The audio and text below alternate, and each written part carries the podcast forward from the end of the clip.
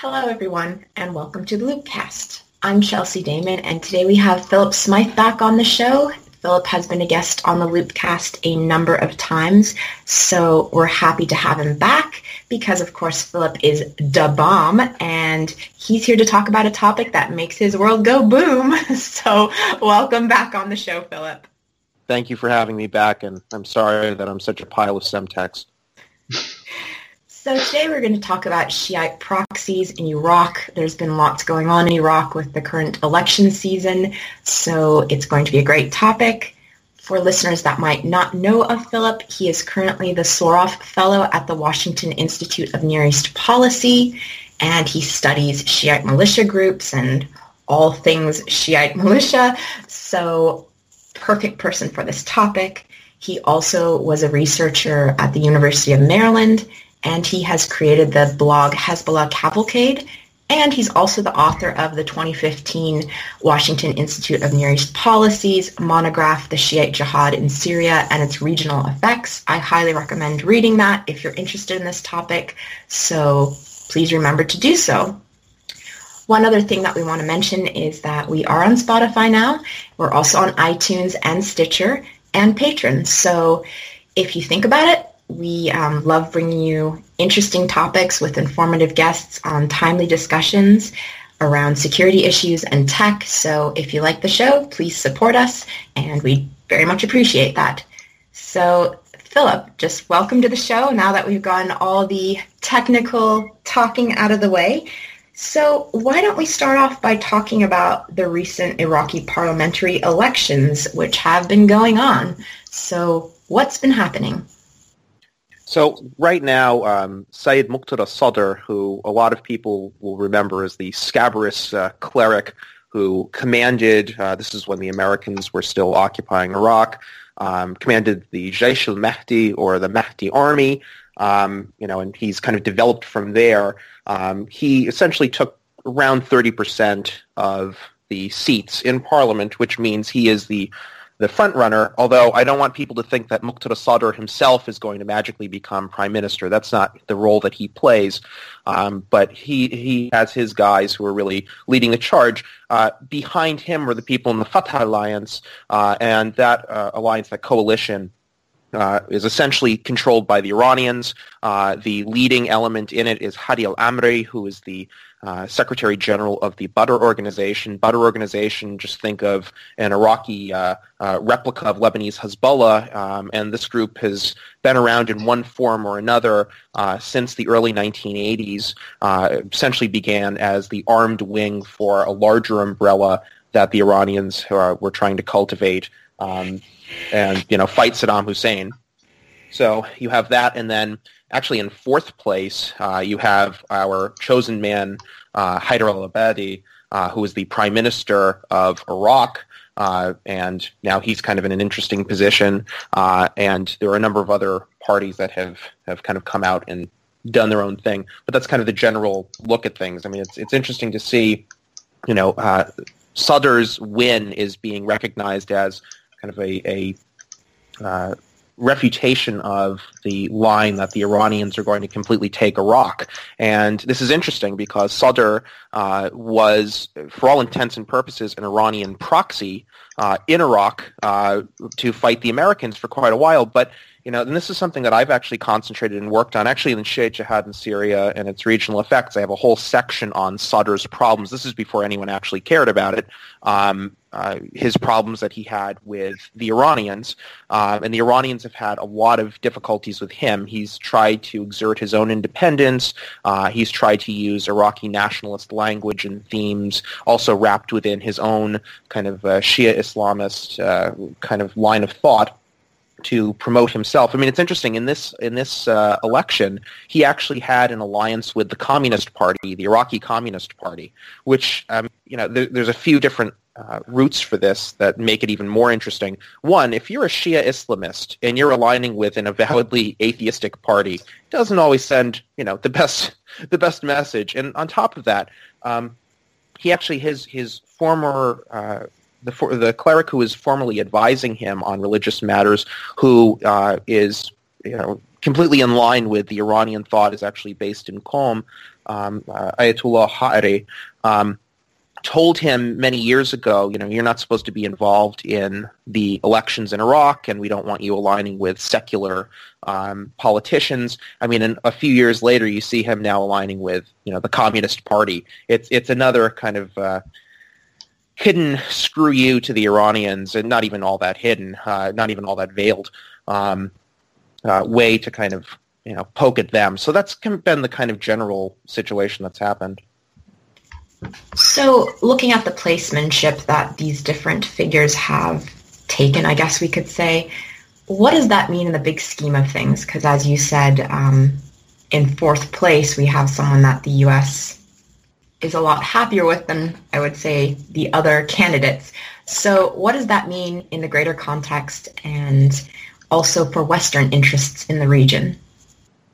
Well, I think I'll look at it first from American interests. And, you know, there have been some reports that are out that are saying, you know, it's interesting how the Americans are uh, not that uh, not that, that unhappy that Sadr came out ahead. Um, I mean, I, I, I think that's the case in some respects, one, because the U S is essentially washing its hands of the Middle East.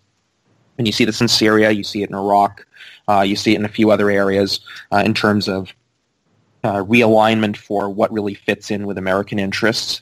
Uh, so you have those those issues that are there. And, and Sadr, who has not been all that quiet in his anti-Americanism and has actually incorporated it uh, into a lot of his uh, you know, speeches and, and a lot of his other, I don't even want to call it ideology because he doesn't really have a firm ideology, but his Iraqi nationalism, too, was, hey, I countered the Americans and look, I pushed them out. But, you know, the U S, given its weaker position now, especially vis-a-vis Iran, is now saying, well, Sadr wants to take the mantle, uh, take you know, take the mantle for being uh, a quote-unquote anti-Iran uh, politician, and, and at least he's better than having uh, Hadi al-Amri uh, and the Fatah coalition, um, you know, take the take the show. Um, I mean, I think that in, in many respects shows the weakness of the American position, you know, in the region right now, uh, and also shows a continuation of, you know, Obama policy right into uh, the Trump policy. Uh, in terms of, okay, well, what can we really execute on the ground and what are our real goals? Uh, I think we're just going to continue, you know, the, the anti-ISIS campaign, and then we'll we'll kind of play it in an ad hoc form later on. I don't think that Sadr uh, is, you know, he he's not the type of person who wants to run um, a, a I guess, a, a country that would be adverse to Western business or anything else. I mean, Iraq needs Western investment. They can't, you know, and he can't just take Iranian investment. Um, I mean, beyond that, Sadr has, and this was as a, a show to counter the Iranians, um, you know, was visiting with the Saudis. Uh, and that was a, that shook up a lot of things within his own uh, crowd, within his own setup, um, because, you know, there were many years where the Sadrists were, you know, talking about how the Wahhabis and, and, and uh, you know, Saudis need to be crushed. Um, but it shows kind of his own uh, pragmatism that's there. Um, I mean, I don't want to overstate it. I, I think a lot of people get a little too excited, and then a narrative forms from that. You know, for instance, well, uh, Sadr is the, the best Iraqi nationalist, and uh, he's going to be good for Iraq, and yes, there are Sunnis supporting him, and it's showing, you know, that, that he can counter the Iranians. Uh, but I think the pragmatism that Sadr shows is far deeper, and I think he does this because, you know, he, he plays his own game. Uh, and his own game uh, has also included not responding to American policymakers who have uh, tried to reach out to him in the past. You know, he wants to show that he can be, you know, the the, the big leader in Iraq, uh, and that's not always all that positive when it comes to, you know, what you want to do for policy. For business, though, I don't know if it's entirely negative, though uh, there have been examples where, you know, Sadrists have attacked, you know, different private, uh, different private businesses. Um, but this was, again, during the war, and there were lots of other different interests that were going on. And plus, you can get that from a variety of other groups, too. So, you know, kind of a mixed bag. But, uh, you know, for uh, for the American policy establishment, uh, it's uh, a little bit better than uh, dealing with a completely Iranian-controlled uh, Iraq. And on that point, you've touched on it a little bit just recently at the starting of the talk, but how can we understand the outcome of these elections within the framework of Iran and its Shiite proxies? Well, this is this is the thing that I always uh, you know have a, a lot of trouble approaching, because again, it always comes down to these these very binary, very black and white narratives that you get out of D C uh, and you get out of a lot of other capitals, uh, where they will say, well, the you know the Iranians want to take Iraq. Well, no, duh, they want to take Iraq. Come on.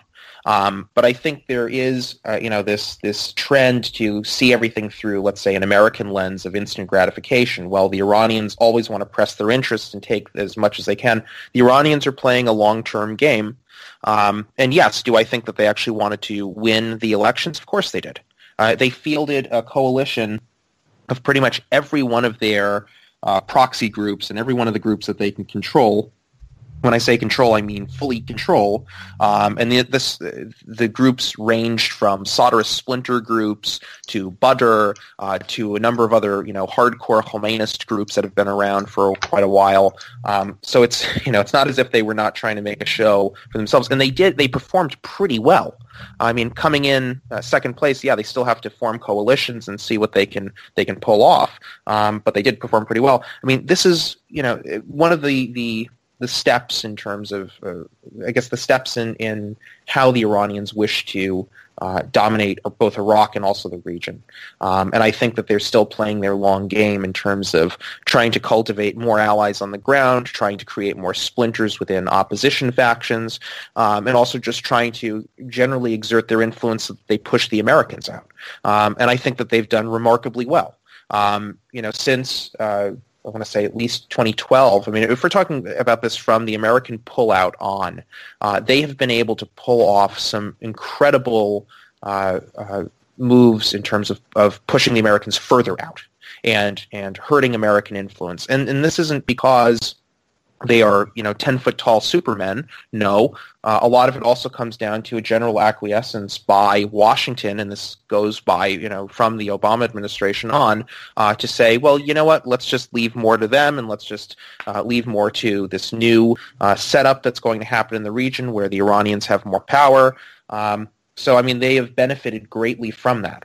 Um, but I think in terms of big picture, in terms of... Uh, Actually, I should say a, a, a smaller picture within it, uh, within Iraq. Um, I, I don't want people to think that, you know, and this is another line that was somehow cast uh, during uh, the height of the, the you know, Iraqi Shia foreign fighters who were going into uh, Syria. They were being funneled there by uh, Iran. Um, there was a lot of sentiment that was around that just said, well, yeah, um, Iran now just controls Iraq. Um, I, I wouldn't, you know, I would never go that far.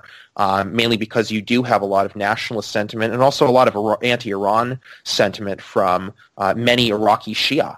Um, and, you know, it's it's a more nuanced anti-Iran kind of position, and for some that might not be good enough, um, but it is there. I mean, it's representative in how Sadr, uh, you know, came to uh, the, the front of these, these elections. Um But I think, you know, in terms of where where the United States is, this is not a very good position for us. No matter how we wish to spin it, it's not. We sacrifice thousands of lives, uh, billions of dollars, and this is the end result. A, a cleric who is openly anti-America um, and has been for some time and has killed Americans, and now we are looking to him, and I guess we could say this is the, the normal kind of realpolitik and how things work, but he is now kind of leading the show. And oh, by the way, the Iranians, who also pushed him to kill Americans uh, back in the back in the day, but also had their own groups doing the same thing, they're also, you know, doing pretty damn well within within Iraq. This is not really a a good situation for the United States, no matter how we wish to dice it up.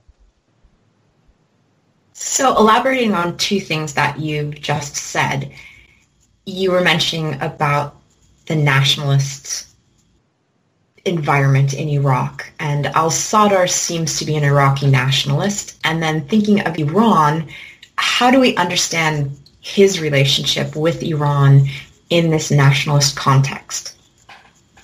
So it's it's rather complex, and and I, I mean I know that that's the general answer people will give, um, but I'll try to I'll I'll try to you know give you some dates and other situations and things that have happened. So from around two thousand four on, uh, Sadr uh, actually had a lot of Iranian backing for his Jaish al-Mahdi. Um, But that didn't mean that the Iranians were not trying to craft splinters out of his group whenever there was pressure back, because there were different factions within this Jaish al-Mahdi, within the Mahdi army, um, that were sometimes more nationalistic in terms of, hey, we don't need to deal with the Iranians. You know, we are Iraqi Shia, and we should really lead the way on, on everything.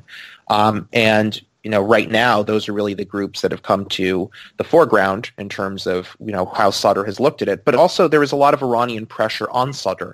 You know, Sadr was still executing his own policies on the ground that didn't always go with what the Iranians always wanted. Um, he actually went to went back to Iran and was in uh, exile in Iran uh, for a period because he was, you know, quote unquote, doing religious training. But that's where he had a big disagreement with, uh, you know, the Iranians, but also uh, with the clerics that were supporting him, and they were very public about, you know, disavowing uh, any connection with him. Uh, it caused kind of a, a big issue. Um, now, going back to those splinter groups, if we're we're talking about what happened during.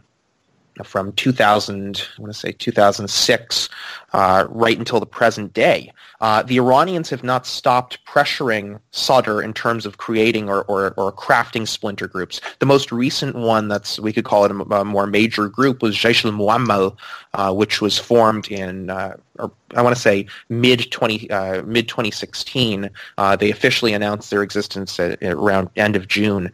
Um, But this was a group that was formed out of, you know, uh, a number of uh, different commanders who were in, I want to say, uh, northwestern Baghdad, who were with his successor group to the Mahdi army, which is called Saray al-Salam, or the Peace Companies. Um, but, I mean, what, what I'm trying to get at with, instead of like going into the weeds on the Shia militia stuff, um, the Iranians have not stopped trying to craft splinters. They have not stopped trying to recruit members from Sadr's camp. Um, and, of course, this has not left Sadr very happy. Um, how that fits into the Iraqi nationalist standpoint, I think we need to, you know, understand what do we mean by Iraqi nationalist?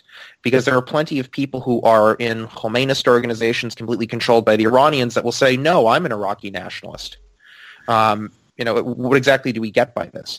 Um, I think when we're talking about that, he does not – I don't know where he, he fits in, because I, I mean, I've read through a lot of his statements, um, but I haven't really seen anything clear in terms of where he fits in terms of a transnational ideology. Uh, the Iranians and their their proxy groups and other groups they control adhere to a trans uh, – you know, a transnationalist um, – I guess we could call it uh, Shia Islamist ideology called absolute Wilayat al-Faqih uh, in Arabic, um, where their loyalty, their religious loyalty, their social and political loyalty goes to uh, uh, the supreme leader in Iran, um, who is uh, Ali Khamenei. Um, Sadr does not really have that, and Sadr instead has kind of uh, pumped up how uh, he views Iraq in terms of not just Uh, Shiism, but also for all Iraqis. Um, he actually won over a good amount of uh, Iraqi Sunnis, despite the fact that his own group was involved in a lot of nasty ethnic cleansing, and there was a lot of uh, really awful attacks that were that were uh, that they were involved in uh, targeting uh, Iraqi Sunnis. But over the years, he's been able to demonstrate that he's reined in a lot of the more sectarian elements. Beyond that, he has criticized uh, Iranian-backed groups, which have taken on a far more sectarian approach. Uh, he's also criticized the groups outright and called them uncontrolled militias a number of times. Uh, so there's that. I mean, he's been really showing, you know, even with his supporters, um, there was a situation, and this was a, a, about a year ago, uh, where his supporters were were protesting corruption. This is like kind of a big line in Iraq. Everyone says they want to fight corruption one way or another. Um, but he has come out and really said, well, the corruption is so nasty that I'm going to, you know, field people and, and put them on the street. So, I mean, he actually took over the green zone. I'm sure you remember when that occurred. And that actually happened twice. Uh, and this was in order to say, look, I have the power to physically overwhelm you guys in the green zone and uh, and and create, you know, different policies if you're not going to act for, you know, the goodness of the Iraqi people. This is a, a move that he actually pulled in the past, um, where he actually would take over, and, and, and it's kind of an interesting little aside, he would take over electricity plants uh, that were supplying electricity to Sadr City, because when the Americans were there, they said, no, there's a curfew, and this is how long you get electricity, this is how long you get, you know, these different things that you need, and he would just keep it running. Now, it would often ruin the, the power plant, because you had these inexperienced people who didn't know what they were doing, and it would screw things up for, you know, a couple of weeks afterwards. But it was a way to signal to supporters and potential supporters that, no, I really do have your best interests at stake, and I, I want to support whatever you guys are doing, and I want to help you. Um, and he's been able to convey that message extremely well. Uh, he's also mixed it in with a level of anti-Americanism. Let's not doubt that uh, there's extreme anti-Americanism within Iraq for a variety of reasons, not just uh, associated with uh, the U S invasion of the country uh, you know, way back in two thousand three. Um, but he's been able to play all these messages. He's been able to play the message of, I expelled a foreign occupier, meaning the Americans, the Brits, um, and then beyond that, I'm I am expelling yet another foreign occupier in a different respect, meaning the Iranians, and look at all the problems I've had with them, and look, I'm trying to pull different groups into the fold, meaning even communists, uh, uh, Iraqi Sunnis, um, I'm talking to other different sects, other, other uh, you know, Shia who are within other communities, uh, and I'm trying to present, you know, a good face uh, for what the Iraq of the future will be, where there will be religion, uh, but there will also be, you know, a good level of, I want to say, independence from other actors. I mean, this is the other the signal that he was sending by reaching out, or when he uh, was reached out to, and also when he reached out to uh, the Saudis. Uh, it was to show, look at this independence, and look at the pragmatism I can exhibit. We're living in a new world, and, and this is kind of the Iraq that we need to uh, push forward. Now, messages are one thing, reality is another thing.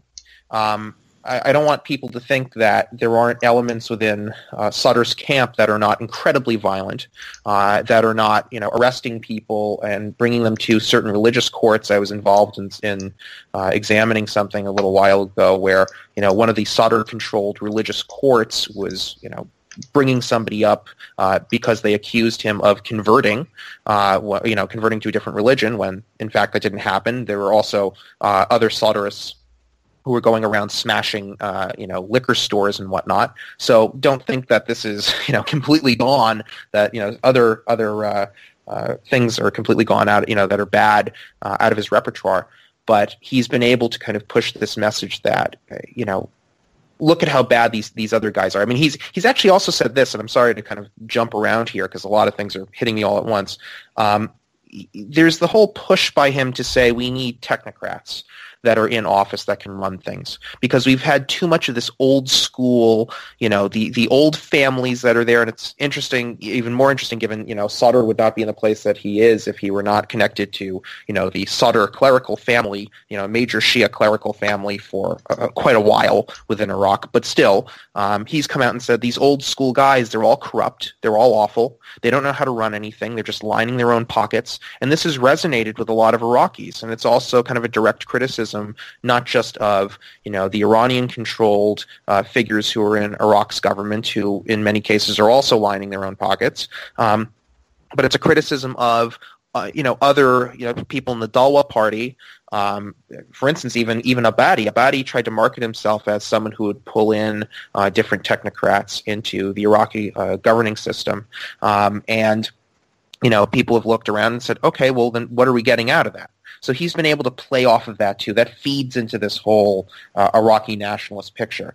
Um, the other thing is, you know, with the Iranian-backed groups, they often will take on lines that are far more regional in terms of outlook. So we have to remember, they were sending people to Syria, um, you know, fighting in another war that for many Iraqis just simply didn't involve them. It was a war to support Bashar al-Assad, um even though it was marketed as one of defending the Sayyida Zainab shrine. Um, Sadr did not come out and publicly support that at all, uh, meaning the, that conflict. Um, he actually pushed against it.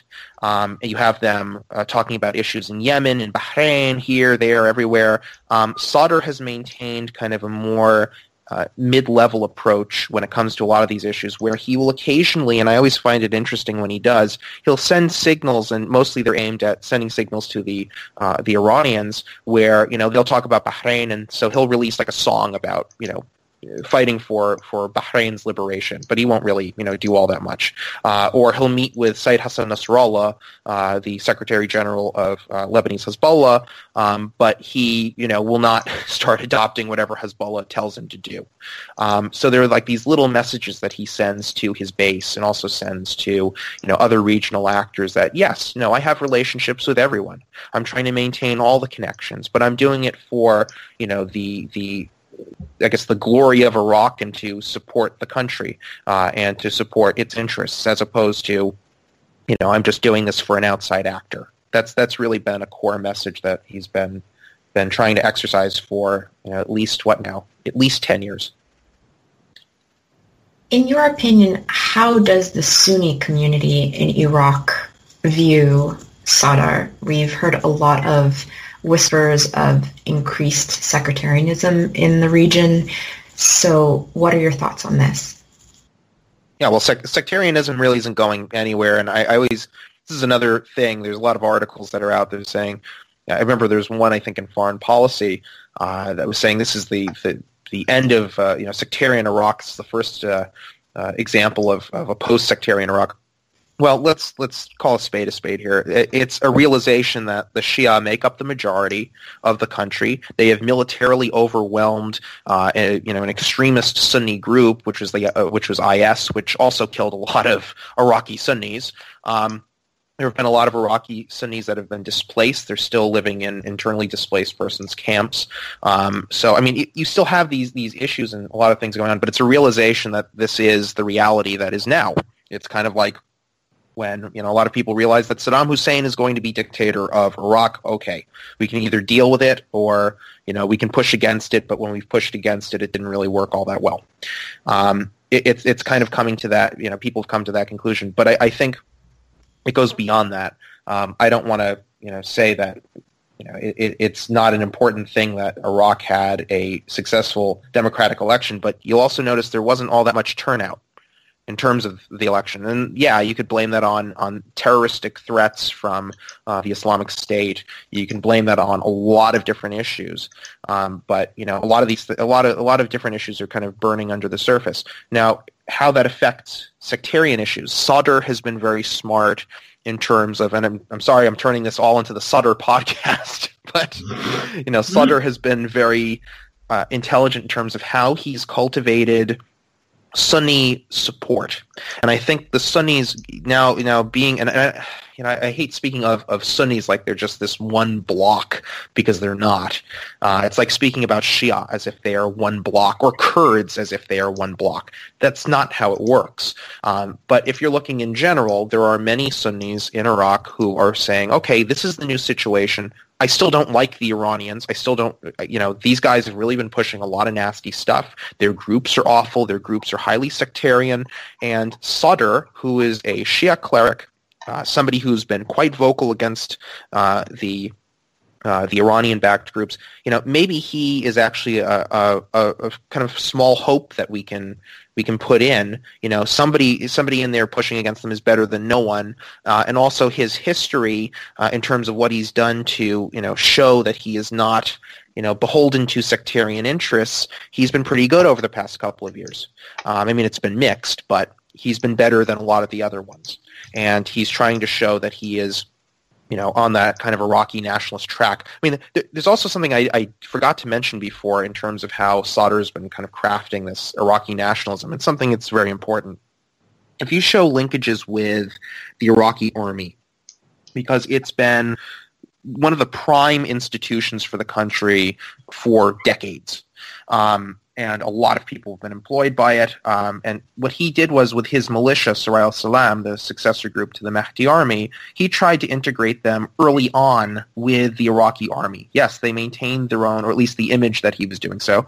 Um, he, you know, tried to show that he was uh, sending his guys to do training with the Iraqi army, that they were fighting alongside the Iraqi army, that he refused to take orders within the uh, Hashd al-Shaabi uh, apparatus, which is controlled by Iranian-backed guys. Um, you know, he refused to take orders from those people uh, and instead was along with the army. Um, that sends another message to Sunnis who say, well, the army is still an institution that is, it hasn't been completely corrupted by sectarian interests or by, you know, foreign states, and there's still a good level of nationalism there, and Sadr is trying to put his money where his mouth is and, and deal with that. So, you know, if you're if you're sitting there and you're a displaced person who's Sunni, who's going, this is the new situation, this is how we're going to have to deal with things, and I still want to push back against, you know, uh, different elements within the country I don't like, uh, well, I might as well go with him. And he's also been sending the right messages in terms of, you know, different different rhetorical, uh, you know, different statements that he's been pushing out. Well, okay, I'll do that. And I, I think a lot of it comes down to that. Um, but, I mean, I'll tell you just from, from personal conversations, and I, I I usually like to use anecdotes, but I think in this case it's it's problematic to do so. Um, you know, talking to a lot of Iraqis that I know, and this is Shia, Sunni, um, a lot of Christians too. Um, it, there's it's kind of a mixed bag uh, in terms of how they they see what's really going on. I don't think any of them is all that con- are all that confused in terms of thinking that, you know, oh, sectarianism is gone now. They they don't believe that at all. Um, but the I guess the big picture has changed quite a bit, and now you have to operate under, I guess, that, I guess that, that kind of, I don't know, this new situation, for lack of better terms. What about the Fatah alliance and its relationship with Iran? How can we understand this relationship and in the context of Iraq? Well, one, uh, Fatah, the, the coalition is... Uh, There's no other way to put this. They are controlled by the Iranians. That's that's kind of end statement. You have major organizations that are controlled by the Iranians, um, that are kind of the headliner groups. So, um, I mean, just for instance, I'm trying to think of, of a few of them. One of them is Harakat al-Iraq al-Islami. So this is the group that their military section is called uh, uh, Kitab al-Imam Ali, which uh, split from... Uh, Muqtada Sadr uh, is a completely Iranian-controlled group, sent a lot of guys over to Syria. Um, you know, they don't really hide their alliances with the Iranians. You have uh, another one like the Butter Organization, and I mentioned Butter before. Butter was created, um, you know, back in the early nineteen eighties, uh, and they were, you know, I R G C-controlled. Hadi al-Amri, it's reported, uh, who's their Secretary General, who, by the way, was their, their kind of headliner guy, um, was reported to be an I R G C commander in one respect or another. Uh, I mean, their former, Butter's former Secretary General was a man named Abu Mahdi al-Muhandis, who's now the quote-unquote second in command for Hashd al-Shaabi. He's actually the guy who really leads Hashd al-Shaabi. There's no doubt about that. Um, but, it, it, you know, he's also been listed as an advisor to uh, I R G C, the Islamic Revolutionary Guard Corps, uh, Quds Force. That's uh, the Iran, uh, the Iranians... Uh, I guess, revolutionary Praetorian Guard slash uh, guys who execute their Trotskyian, uh, Trotskyite-style policies abroad. Um, you know, that's the commander of that. But he's been listed as an advisor to Qasem Soleimani on, on Iraq uh, issues. So, I mean, th- these are the kind of people and groups that you're dealing with in that kind of an alliance.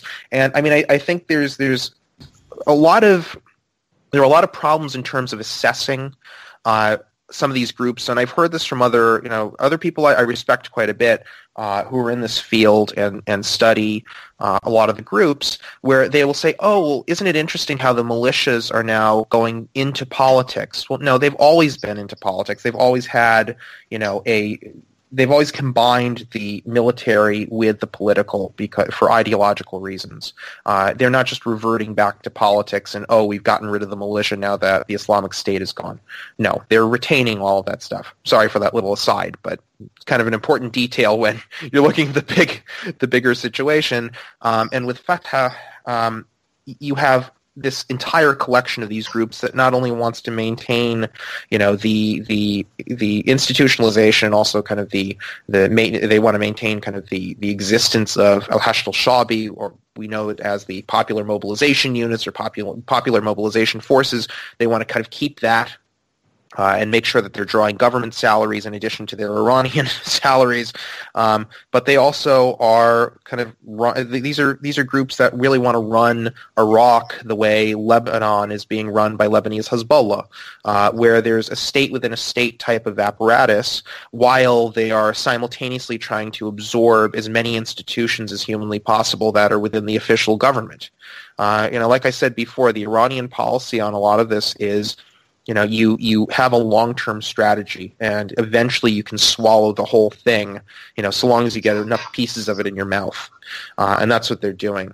And, I mean, Fatah Coalition is is a good example of uh, you know, kind of what's going on in terms of how they're doing that within uh, the parliamentary process. And, I mean, I'll also say it's it's rather interesting given, you know, initially when these Iran a lot of these Iranian-backed parties were uh, slightly weaker, Um, they would align with people like like Nuri al-Maliki, um, who is, you know, now he's with Dawah Party, but he's kind of has his own little thing going on there. But they aligned with him back in the day for the so-called State of Law uh, coalition. Uh, and it's interesting nowadays that they kind of streamlined this quite a bit, where they didn't really reach out to as many other parties, like reaching out to Nouri al-Maliki uh, as a person who could be kind of their face of the coalition, but they just ran their own guys. Uh, they ran their own guy like Hadi al-Amri. Uh, who's very, very well known. Like, hey, we're going to run Hadi, and, and Hadi's going to be the be the, the, the front man. Um, it definitely demonstrates that they view themselves as in a, a kind of far more powerful position within Iraq than they were previously. Of course, this doesn't mean that Iran has disconnected itself from Nouri al-Maliki or any of these other guys, and it's not like they're shutting the doors on these other groups. But I think in terms of the, the I guess the, the image that you, that you look at, um, you kind of see that they see themselves as in a much better position. Um, now, in terms of what that means for Iraq, I mean, I think we, we've seen the writing on the wall for a number of years, uh, not just going back to twenty eleven, but, you know, let's just take it more recently.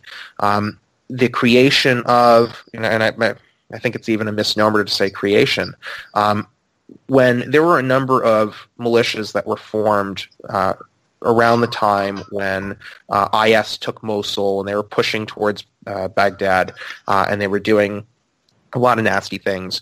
Um, these militia groups backed by the Iranians finally won more, I guess one could call it institutionalized credibility. Uh, they were not just a bunch of guys in black pajamas and balaclavas marching around with Kalashnikovs or lighting off a bomb, and you could watch, you know, watch the video on YouTube uh, and, and maybe have a conversation about it. Now they had actual identities. People knew about the groups because their cousins were fighting in them or their brother was fighting in them. And they were, by the way, fighting the Islamic State, which was hated by pretty much every other Iraqi uh, that was not within the organization. Um, so you had that, but then you also had government institutionalization, which gave them and fed them further legitimacy. Um, the creation of Hashd al-Shaabi is a good example of that. Uh, you know, this umbrella group that included not just the Iranian-backed groups, but also a lot of organizations that align themselves with uh, clerics like uh, Ayatollah Sistani. Um, and, and, I mean, you have this, this whole new setup where they are now kind of incorporated within the bigger sphere and the bigger picture. Um, they now have a, a larger presence, uh, you know, within uh, government media, uh, local politics, national politics, and also in the regional sphere. I mean, these are groups that also no one really stopped them from sending uh, people to Syria. So they sent thousands and thousands of fighters to Syria, um, and they, they did that quite well. Uh, and now they also send regional messages that have affected Iraqi national policy when it comes to different uh, neighbors in the region. Uh, so that's going on too. So, I mean, it is... I don't want to say it's it's a paradigm shift, because it, it's not. It's been a slow burn the whole time, but we're now starting to see what the results are. And I still think that that shift is going. It's it's an ongoing shift. Um, it hasn't been finished yet, obviously. Uh, and there's a lot of work that the Iranians need to do in order to, you know, fully get what they want. And who knows if they'll ever get it? But it's still, you know, an ongoing crusade for them. Considering all of this, how could we compare Iran's involvement in Lebanese politics versus what we're seeing in Iraq right now? Uh, I mean, I, I think in terms of drawing parallels to them, I mean, you're, you're dealing with different situations. But um, if you look at Lebanese Hezbollah, I mentioned that before, it's the creation of a state within a state uh, with a with a number. I mean, in Iraq's case, it's with a number of groups that you're doing this this quote unquote state within a state, um, and doing it through a number of different institutions. With Lebanon and Lebanese Hezbollah, you know, Lebanese Hezbollah controls large tracts of territory within Lebanon. Um, they you know, have a, a quite a dominant stake within the Lebanese government right now. Um, they've been able to form coalitions with different groups that, you know, will kind of further their interests and further their their desires.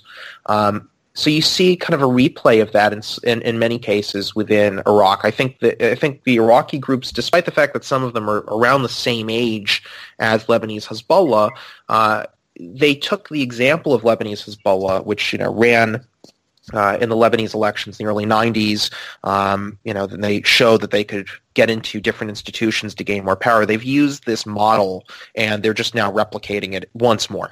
Um, so that's kind of what you're you're seeing. It, it's it's a model that has worked quite well for the Iranians, and so, you know, as a whole, in terms of controlling Hezbollah and controlling these other Iraqi groups, um, and it's also a model that works well for the organizations themselves. Uh, with Lebanese Hezbollah, it's slightly different from some of the Iraqi uh, models, because why? I mean, in Lebanon, you do, you've never really had all that great of a functional centralized government, whereas in Iraq, uh, there's been far more centralization. Am I going to say it's it's is it effective? Eh, not really. It hasn't always been. Um, I mean, Saddam Hussein has not, you know, when he when he ran the show, he tried to have an extremely centralized government that would run a lot of different things, um, but. With this, if I'm running a, a group that, you know, gets into parliament, you know, is able to uh, take control of a section of a ministry, that means a lot of money for me. It means a lot of power for me. It means a lot of influence that I can exert.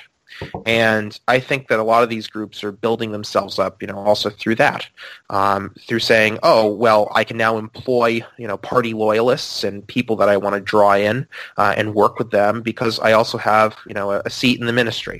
Um, I can also keep people on an official payroll. I can also do this. I can do that. I can do the other thing. But meanwhile, and this is a simultaneous move, uh, build the loyalty for me and less so for the state, until eventually we be, we become the state.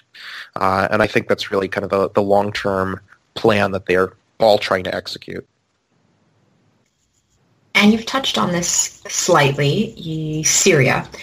I was wondering if we could talk a little bit about Syria. Of course, it's Iraq's next-door neighbor. So how has Syria and the war there changed Iran's relationship with Iraq and Iraqi proxies? Um, I mean, I I would say quite a bit. Um, I'd say quite a bit for a few reasons. If you're shipping tens of thousands of young men and losing, uh, you know, numbers of them, um, and you've been doing this since twenty twelve at the very least, um, it, it certainly sends a message to the Iraqi population. It's, it's a couple mixed messages too. One, uh, a lot of Iraqis, and it's a number of them that I've actually spoken to who have fought, you know, in Syria. They don't. They're not necessarily ideological people who are doing this because, you know, Khamenei said that they have to go and fight in Syria. Um, a lot of them view this as, oh, we're we're doing shrine defense, and for the Iranians, this has paid off quite well because they've been able to say we were the leaders in the, you know, to defend uh, Sayyida Zainab and to defend against the onslaught of the Islamic State, which eventually, you know, took on Iraq. Um, and so, for a lot of people, they'll say, well, you know what, they had a vision beforehand, and maybe we should have listened to them. Also, they supplied, you know, these groups with arms, and they supplied them with money. And if you're a farmer who's out in Maisan, um, and you're not earning any money, um, it's quite a lucrative trade. It also gives a lot of individuals on the ground a feeling or a sense of power. You know, if they are part of a, a larger group and they've done all these heroic exploits abroad, um, it does have that effect. However, there's, on the flip side, the other effect where you'll have some Iraqis say, yeah, the, the Iranians used us as cannon fodder. We were just thrown into the front. Yeah, we were paid money, but the Iranians didn't send their own guys. That's the, the impression that they have. Uh, instead, they used Lebanese, Afghans, Pakistanis, uh, and Iraqis to fight their war in Syria. And what were we really doing in Syria anyway? Um, you know, we were bolstering uh, a guy who has caused a lot of problems, meaning Bashar al-Assad, uh, who has caused, you know, some problems in Iraq. Um, And, you know, why, why are we, you know, why are we really doing this? Did it really stop the, the Islamic State's onslaught? Was this really about the Islamic State? Or was it just about Iran gaining power, not just over the region, but also uh, specifically, and this is within the Shia community, uh, growing their influence among different Shia? Um, and I think a lot of people have picked up on that one way or another. But what I have noticed, and this is kind of the, the deeper trend that's slightly more important, um, there's a, a general acceptance of Iran's presence as they are in the region now, uh, meaning their their I guess the increasing status of them as a regional player and as someone as a as a country that should have a voice in Iraq. It's more accepted uh, by a lot of Iraqis, and, and I think the Syrian war really did allow for that, because no one really put their foot down and said, no, you're, you're not going to keep recruiting people out of here. No, you're not going to keep doing this. No, you're not going to keep doing that. Um, and then when twenty fourteen happened, well, final nail in the coffin for that one, because, you know, a lot of Iranian-backed groups were the, even before, you know, the June onslaught of the Islamic State, um, you know, these were the groups that were already recruiting and, and trying to get people out to the field uh, before I S was reaching the gates of, of Baghdad. So, you know, I, I think there are a lot of different, you know, it, it's it's affected a lot of different things. But what I would also say is, um, in another in another sphere that, that deals less with Iraqi politics and deals more with regional politics and Iran's more grand strategic game, um, you now have tens of thousands of Iraqis who are trained. They have combat experience. They've fought within their organizations. Uh, you gained a lot of loyalists this way, um, and maybe even gained a few ideological loyalists here and there. Um, but now the Iranians can say, we now have a far more effective, deployable, and experienced uh, uh, fighting force. Now, who do you think they're going to use this fighting force against? Regional foes. I mean, yeah, fine. We can we can say that they were fighting a multitude of different enemies within Syria and doing this, that, and the other thing. But yeah, there's a, a bigger issue for, I guess, uh, on the American policy side, uh, and also for, you know, Gulf policy uh, and for European policy. Well, there, there's still ideological. There's still an ideological line of thinking by the Iranians that they need to destroy the state of Israel, that they need to crush the Saudis, uh, that they need to, you know, vanquish different uh, regimes in the Gulf, because they view them as uh, not just, uh, you know, power players in the region that could counter them, but, you know, on, on this ideological level, they, you know, need to crush because they are unjust rulers. Um, and I think now that you have tens of thousands of guys who are, you know, good at their jobs, um, you know, good fighters who have deployed before and understand the command structure and understand a lot of this stuff, um, you got to keep, you know, using that. And it, it brings this whole other army that the Iranians can use against these other these other foes. Uh, and I think that that's a, a far bigger issue than anything else. To wrap up the discussion and everything we've talked about, what does all this mean for the bigger picture of Iraq and Iraq's relationship with its neighbors? Um, give us your thoughts on that. Well, I, th- I think it'll – I don't want to predict what's going to happen within Iraq's politics, because alliances come and go. Um, there's, you know, a lot of rhetoric that's thrown out by all sides. And I think we need to look at what the Iranian moves are right now, how they are trying to uh, build coalitions within the country, because if they are able to pull something off against Sadr, Uh, if they're also able to co-opt him, there's always the chance that they can change things within their favor. Um, if they're able to block him uh, for a good deal, that could cause further internal tensions within Iraq. It could even lead to violence in some cases. It has in the past. Um, so there's always that. But in terms of how the region is looking at this, I, I, I, it comes back to something I said earlier. It's it's this acceptance of, you know, well, Iraq now is within Iran's sphere.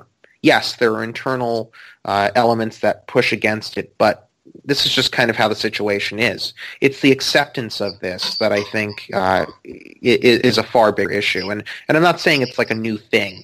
that just kind of popped out of nowhere. And, oh, you know, I can't believe we're saying this now. Um, it's taken some time to grow that. But I, I think that's a far bigger issue when you're looking at regional actors. How are they going to play the game? Now, the Saudis, I think, have actually executed a really intelligent policy where they have reached out to Shia actors within Iraq that have voiced their concerns about the Iranians. And the Iranians, of course, don't like to see that because they view, uh, you know, the Shia community as, I guess, their their own province. You know, how dare you try to get in here, Saudis? You know, you're, you're Sunnis number one and number two. You know, you you initially had, you know, ideological elements within the country that were anti-Shia. You know, how dare you? Uh, but this is ours. You know, we are the true religious government on earth. Um, so you could see an increase uh, from certain Gulf states that will reach out to different Shia actors within Iraq to say, hey, you know, maybe you've got, uh, you know, maybe you need a friend in us. Uh, and I think that would, you know, it, it'll of course cause tension, but I don't see it as a, a bad policy to follow through on. Um, but further than that, Um, let's say the Iranians somehow, you know, by magic, uh, pulled off a complete win within Iraq. Um, and, you know, they were able to dominate the entire field. And, and obviously, I think this election has shown that they, they can't really pull that off. They're going to have to, you know, keep fighting this slow battle. But let's say they, they pulled something off that was much better. Um, I, I don't really, I, I mean, I, I see them as, as taking it as a sign they're not only on the right path, but they can get even more aggressive. And from what I've noticed is even when they face setbacks, they still kind of turn on the aggression at other points because they view it as, okay, crisis averted, we did well, we survived. You know, okay, let's let's go on to the next thing. I think the Syrian war, to go back to your, your earlier earlier question, said to them, look at how well we did. We just need to push really, really hard on everything, on all fronts, because we can do it. No one's going to stop us. Uh, no one's taking it seriously anymore. We can do as we please. Uh, I think it, it also ref- it was reflected in, you know, the Iraqi elections too, where, you know, the groups that they control, you know, and, and it's like an unabashed connection that these groups have with uh, with Tehran. Um, they maintained, you know, different messages in terms of, you know, the new situation in the region. Uh, no, we. You know, the, the message they would they would kind of extol was, no, we are the true nationalists. No, we are. You know, by by having these alliances and by having, uh, you know, these different connections, uh, we're truly doing what's best for the Iraqi people. Um, in, in terms of kind of how that, that affects the region, you know, I, I keep seeing it this way. It doesn't mean that in the Gulf and, and a few other areas people aren't watching that and, and having a different response where they will say, well, see, the Iraqis are going along to the the uh, Iranian side, um, so screw it. You know, l- you know, let them go down with, with the Iranian ship. Um, and I, I mean, I, I think that that will have some effects in the future, depending on who wins out within certain policy circles. You know, either you take a more nuanced approach and see, you know, what you can suss out, and it's, you know, a lot of bad options, unfortunately, um, or, you know, people who will kind of take this more extreme, you know, polarized line and just say, well, we may have had people we could kind of work with in Iraq, but who cares? They're not doing what we want. Um, I mean, that could lead to, you know, further crises later on down the line. Uh, but, you know, time will tell. I guess I guess we'll see. Well, thank you, Philip. As always, it's a pleasure having you on the Loopcast and discussing these very interesting and developing topics. Well, thank you for having me.